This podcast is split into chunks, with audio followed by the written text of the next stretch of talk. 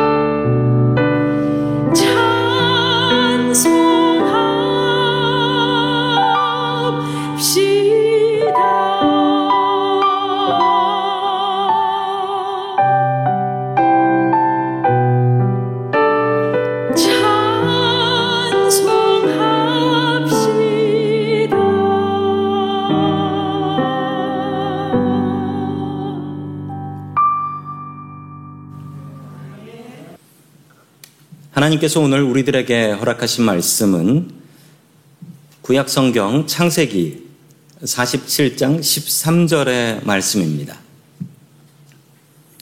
기근이 더욱 심하여 사방에 먹을 것이 없고 애굽 땅과 가나안 땅이 기근으로 황폐하니 아멘. 평생 그로서리 스토어를 운영하며 살고 부자가 된 남자가 있었습니다. 그 사람이 병에 걸렸습니다. 병에 걸려 죽게 되었는데 이 마지막 임종의 자리에 가족들이 모였습니다. 이 부자는 부자 남편은 죽으면서 가족들을 확인했습니다. 여보, 당신 여기 있어? 그랬더니 있다고 하는 거예요. 아내가. 아들아, 너도 여기 있냐? 그랬더니 예, 저도 여기 있습니다. 딸아, 너도 여기 있냐? 그랬더니 딸도 아, 저도 여기 있어요. 걱정 마세요. 라고 하니까 아버지가 소리를 지르면서 이렇게 얘기했습니다. 다 여기 와 있으면 가게는 누가 보고 있냐? 이렇게 살아야 부자가 되나 봅니다. 아버지가 돌아가셔도 가게를 지켜야 돼. 오늘 하나님의 말씀에도 부자 하나가 나옵니다. 요셉입니다. 요셉이 땅으로 아주 큰 부자가 되어버립니다. 요셉은 이렇게 돈 벌어서 무엇 할까요? 자, 첫 번째 하나님께서 우리들에게 주시는 말씀은 요셉의 창고를 만들자라는 말씀입니다. 요셉의 창고를 만들자. 지난 시간에 이야기를 이어갑니다. 야곱의 가족은 요셉의 초대로 이집트에 이민을 가게 됩니다. 그리고 파라오의 이민 인터뷰도 잘 통과하게 되죠. 그래서 이집트 땅에 정착을 하게 됩니다. 계속해서 우리 창세기 47장 13절 말씀 같이 봅니다. 시작. 기근이 더욱 심하여 사방에 먹을 것이 없고 애굽 땅과 가나안 땅이 기근으로 황폐하니 아멘. 야곱의 가족은 이 흉년 2년 차 때, 2년 차 때 이집트로 내려갔습니다.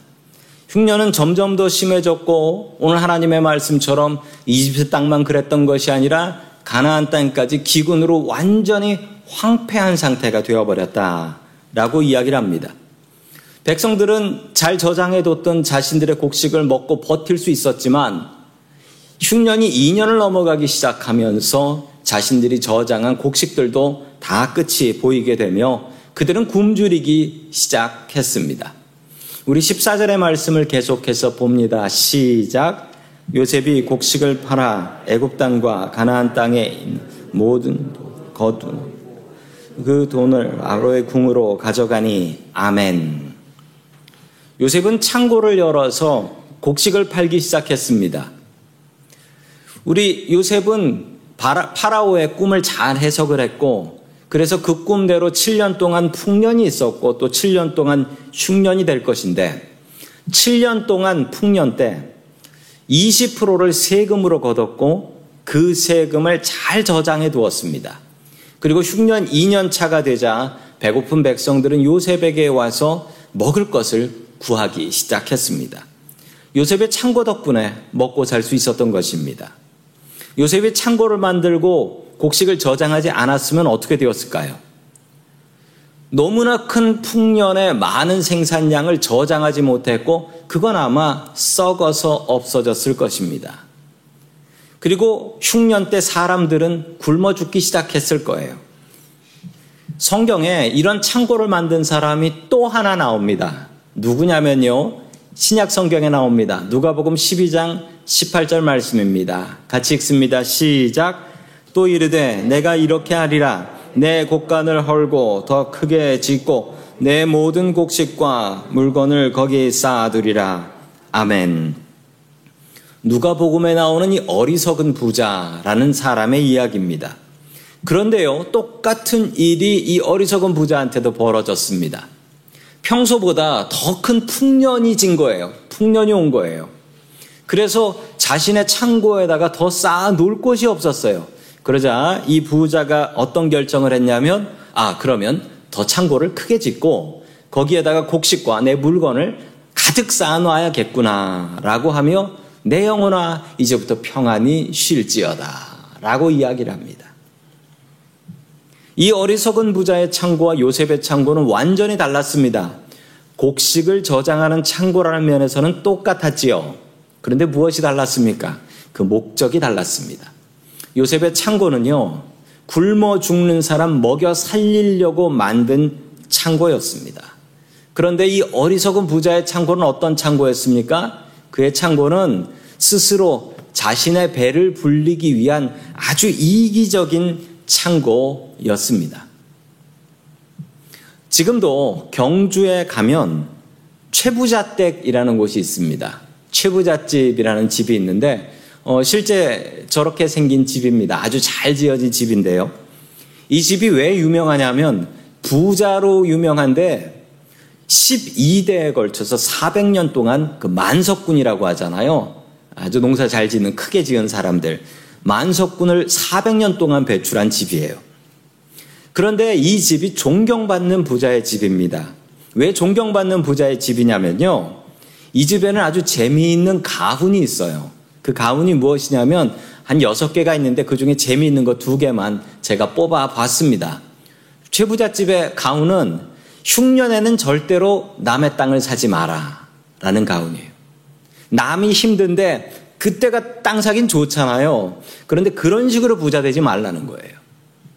또 두 번째 재미있는 교훈은, 가훈은 사방 백리 안에 굶어 죽는 사람이 없게 하라.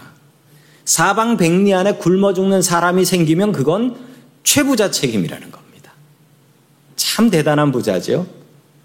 이 최부자는요, 일제시대 때 독립운동했습니다. 독립운동하는 사람들 먹여주고 재워줬대요. 그리고 나라의 빚을 갚는 국채복상운동이라는 게 있었죠.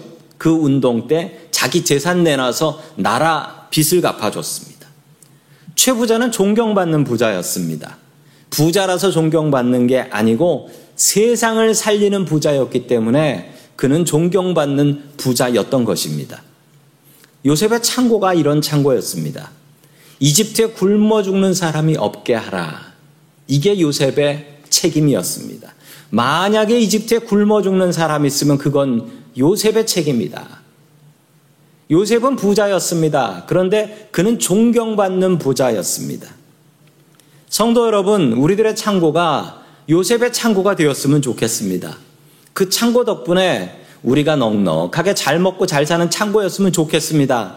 그런데 그것으로 끝나는 게 아니라 그 창고 덕분에 다른 사람들도 덕보고 사는 그런 창고였으면 참 좋겠습니다.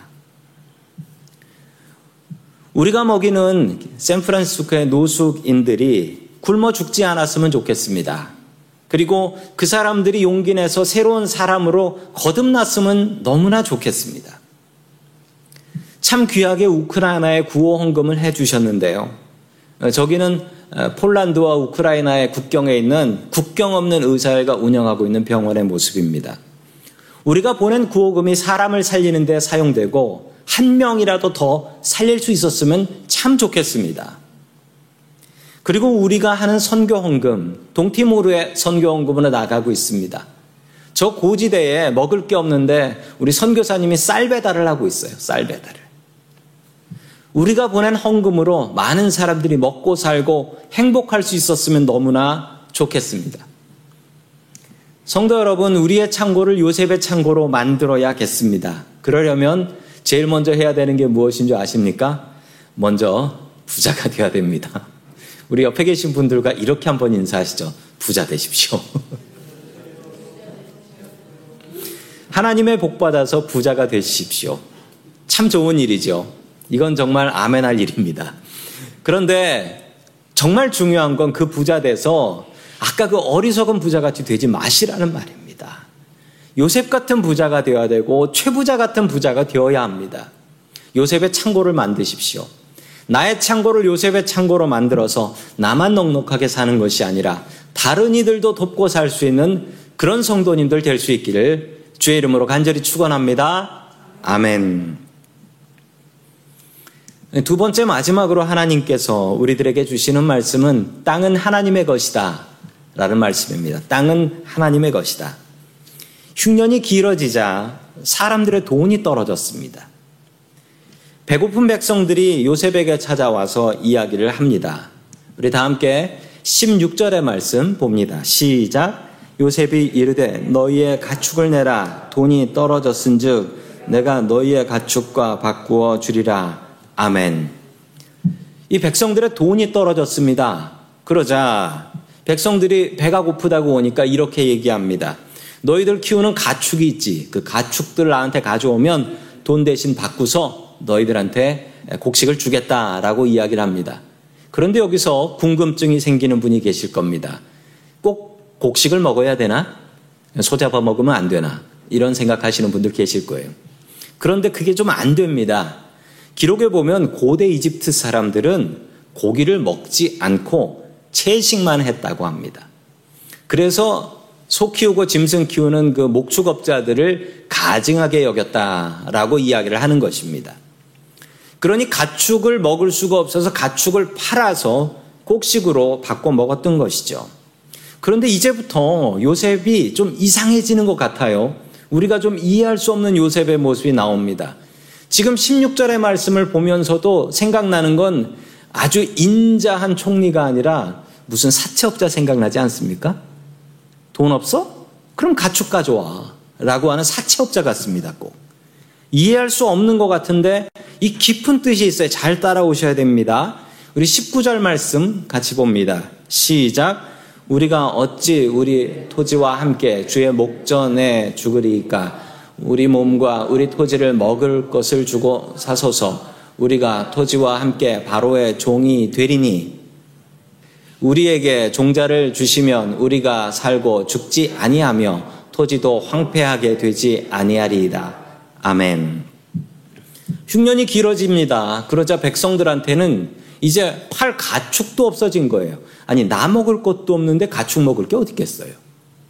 그래서 더 이상 팔 가축도 없습니다. 백성들이 요셉한테 찾아와서 자기의 토지와 자신의 몸도 팔겠다라는 거예요. 어차피 농사를 못 짓는 땅 저거 뭐에 쓰겠습니까? 나 죽으면 끝이지. 자, 그러자 내 땅 바치겠습니다. 그리고 내 몸도 바치겠습니다. 그러니 먹여만 살려주십시오. 예전에는 옛날에는요, 흉년이 오면 자신의 몸을 스스로 부잣집에 팔아서 부잣집에 노예로 들어가는 사람들이 있었습니다. 자유인으로 굶어 죽느니 부잣집 노예로도 사는 게 나은 겁니다. 부잣집에 가면 굶어는 죽지 않기 때문에 이 흉년이 오면 이런 일들을 했던 것입니다. 자, 계속해서 20절 말씀 봅니다. 시작. 그러므로 요셉이 애굽의 모든 토지를 다 사서 바로에게 바치니 애굽의 모든 사람이 기근에 시달려 각기 토지를 팔았습니다. 땅이 바로의 소유가 되니라. 아멘. 요셉은 이집트의 모든 땅을 다 사버립니다. 이 땅을 파라오의 소유로 만들어 버리지요. 아, 까 최부잣집도 교훈이 가훈이 흉년엔 절대 남의 땅 사지 마라라는 거였는데 아니 요셉은 그런 것도 없어요. 이때가 땅을 살 때 돼서 땅을 모두 사서 파라오한테 바로왕한테 다 바쳐버립니다. 아니 요셉이 왜 이럴까요? 이건 요셉의 욕심과 탐욕 아닐까요? 계속해서 우리 21절을 봅니다. 시작. 요셉이 애굽 땅 이 끝에서 저 끝까지의 백성을 성읍들에 옮겼으나 아멘. 이건 더합니다. 요셉이요 이제 몸을 팔고 땅을 팔았으니까 자신의 백성들을 어떻게 하냐면 너희 사는 고향에서 떠나 너희들 여기로 가 여기로 가라고 하며 강제 이주를 시켰다는 거예요. 흉년을 이용해서 땅을 뺐더니 그 다음에 그 사람들을 노예로 삼더니 그 다음에는 자기가 살던 집을 떠나서 강제 이주까지 시켰다. 아니, 요셉이 왜 이러죠? 요셉이 이집트 사람들한테 당한 거 지금 복수하고 사는 것일까요?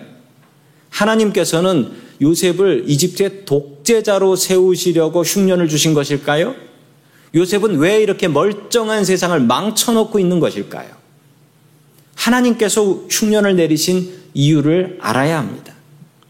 그냥 하나님께서 흉년 안 내려주시고, 아니, 풍년도 하나님이 주셨으니 흉년도 하나님이 주신 거 아닙니까?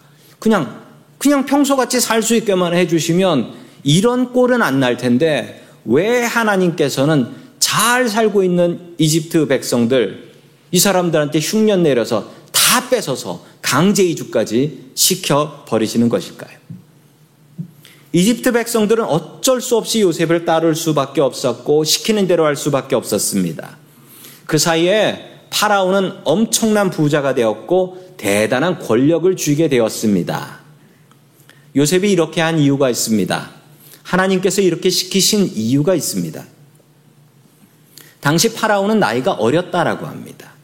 나이가 어려가지고 이 요셉이 40이었는데, 나이 40이었는데, 그를 아버지라고 부르면서 따랐다라고 합니다.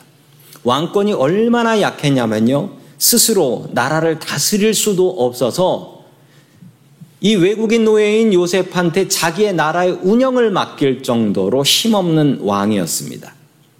왕이 힘이 없게 되자 왕의 말을 듣지 않는 귀족들과 부자들이 생기기 시작했습니다.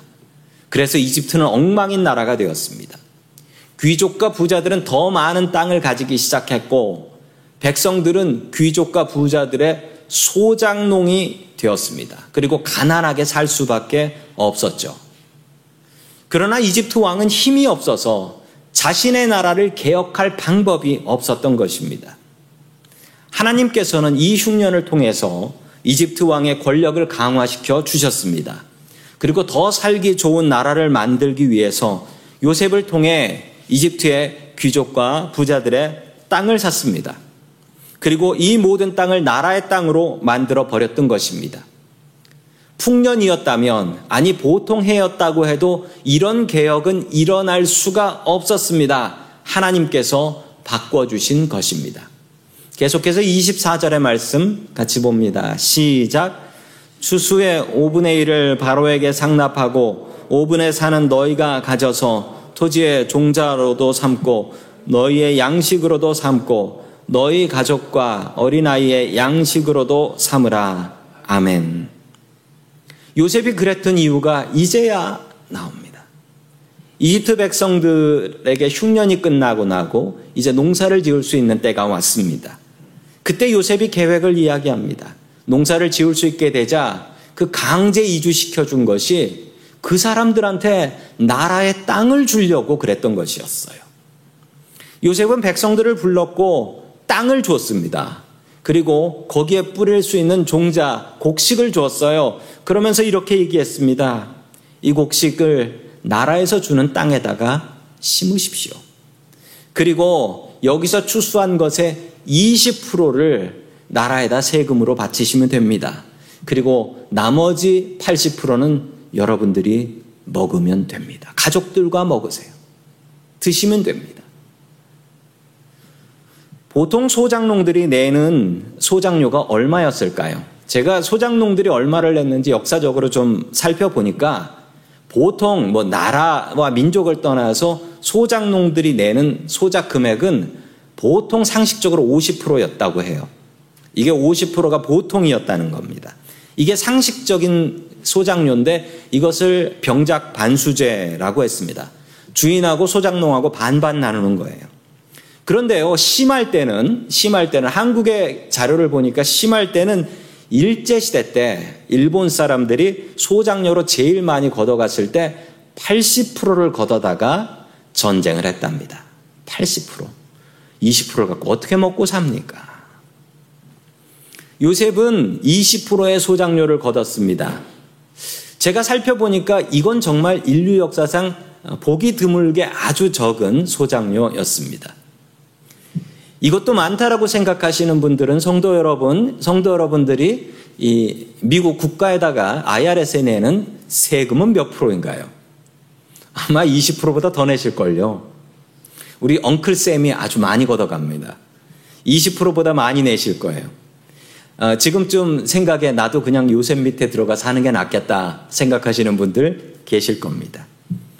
게다가 성도 여러분, 20%는 우리 지난 시간에 보았던 숫자인데 뭐 어떤 숫자였습니까? 요셉이 풍년 때 세금으로 걷었던 게 20%예요. 지금도 20%입니다. 그런데 이게 완전히 다른 20%예요. 하나도 안 올랐어요. 20% 요때 낼 때는요, 자기 땅이었어요. 그런데 요 땅은요, 자기 땅이 아니에요. 그런데 어떻게 20% 똑같아요?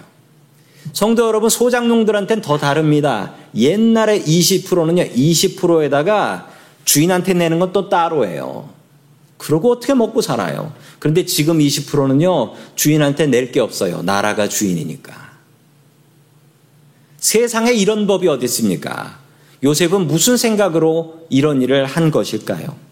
자, 25절의 말씀 같이 봅니다. 시작. 그들이 이르되 주께서 우리를 살리셨사오니 우리가 주께 은혜를 입고 바로의 종이 되겠나이다. 아멘. 이제부터 이스, 이집트 백성들이 요셉 앞에 나와서 스스로 자신을 노예로 바칩니다. 종이 되겠다라는 거예요. 왜냐고요? 백성들이 행복해졌으니까요. 그전에는 지주한테 뜯겨가면서 정말 배고프게 살았는데 이제는 그런 것 없이 나라 땅에서 행복하게 농사 짓고 살 수 있게 되었습니다. 이렇게 되고 나니까 정령 자기의 땅을 가지고 있었던 사람도 내가 땅을 바치고 그리고 내가 종이 되겠습니다. 땅 좀 주십시오. 농사 짓고 살게. 바로의 종으로 사는 것이 훨씬 낫고 행복하다라는 것입니다. 그들은 스스로 이렇게 판단하고 스스로 종이 되었다라고 합니다.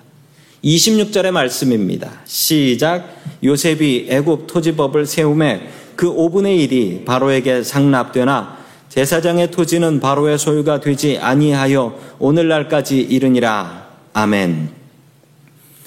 요셉은 흉년 때 백성을 괴롭게 하던 귀족들과 지주들의 땅을 모두 사들였습니다. 그리고 백성들의 땅을 다시 백성들에게 나눠주기 위해서 강제 이주를 시켰고, 그리고 그 땅을 나눠줘서 딱 20%만 세금으로 걷어서 행복하게 농사 짓고 살 수 있는 아름다운 나라를 만들었습니다. 요셉은 비닉빈 부익부의 이집트 땅에 새로운 토지법, 토지 개혁을 시작했고 백성들이 행복하게 사는 나라를 만들게 되었던 것입니다. 흉년이 아니었다면 이런 개혁은 일어날 수 없었습니다. 23년 전 하나님께서는 이집트의 경제적인 불평등을 보시고 마음 아파하시며 요셉을 이집트의 노예로 보내서 이 개혁을 시작하셨던 것입니다. 레위기 25장 23절 말씀 같이 봅니다. 시작. 토지를 영구히 팔지 말 것은 토지는 다 내 것이미 너희는 거류민이요 동거하는 자로서 나와 함께 있느니라. 아멘. 성경은 단호하게 이야기합니다. 땅의 주인은 하나님이다. 왜 그럴까요? 내 땅에 있는 분들이 계시죠. 성도 여러분, 성경은 땅은 무조건 하나님 것이다 라고 이야기합니다. 왜냐하면 하나님께서 이 하늘과 이 땅을 만드신 후에 사람들한테 팔지를 않으셨어요. 우리는 그냥 살고 있을 뿐입니다. 그러므로 땅은 모두 하나님의 것입니다. 만드신 분이 팔지 않으셨는데 어떻게 주인이 바뀔 수 있을까요? 하나님께서는 안식년과 희년을 허락하셨습니다.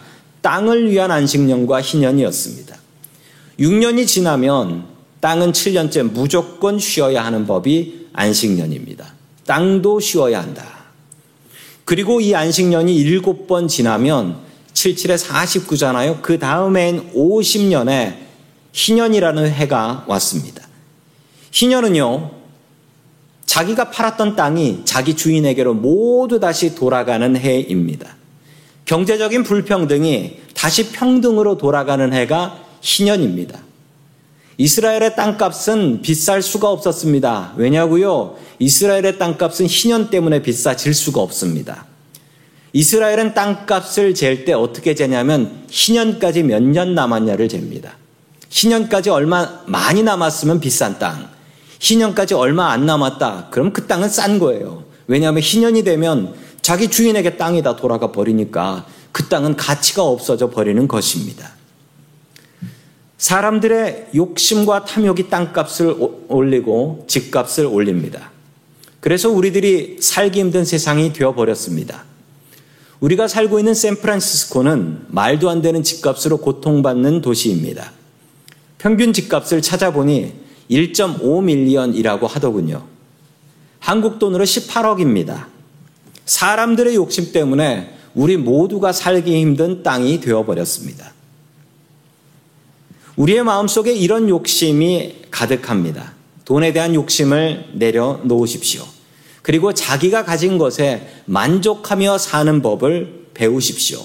그리고 내가 가진 것을 나의 창고에 쌓아서 나만 배불리는 것이 아니라 우리들의 창고를 요셉의 창고로 만들어 다른 사람도 복받게 하는 그런 사람들 될 수 있기를 주의 이름으로 간절히 축원합니다.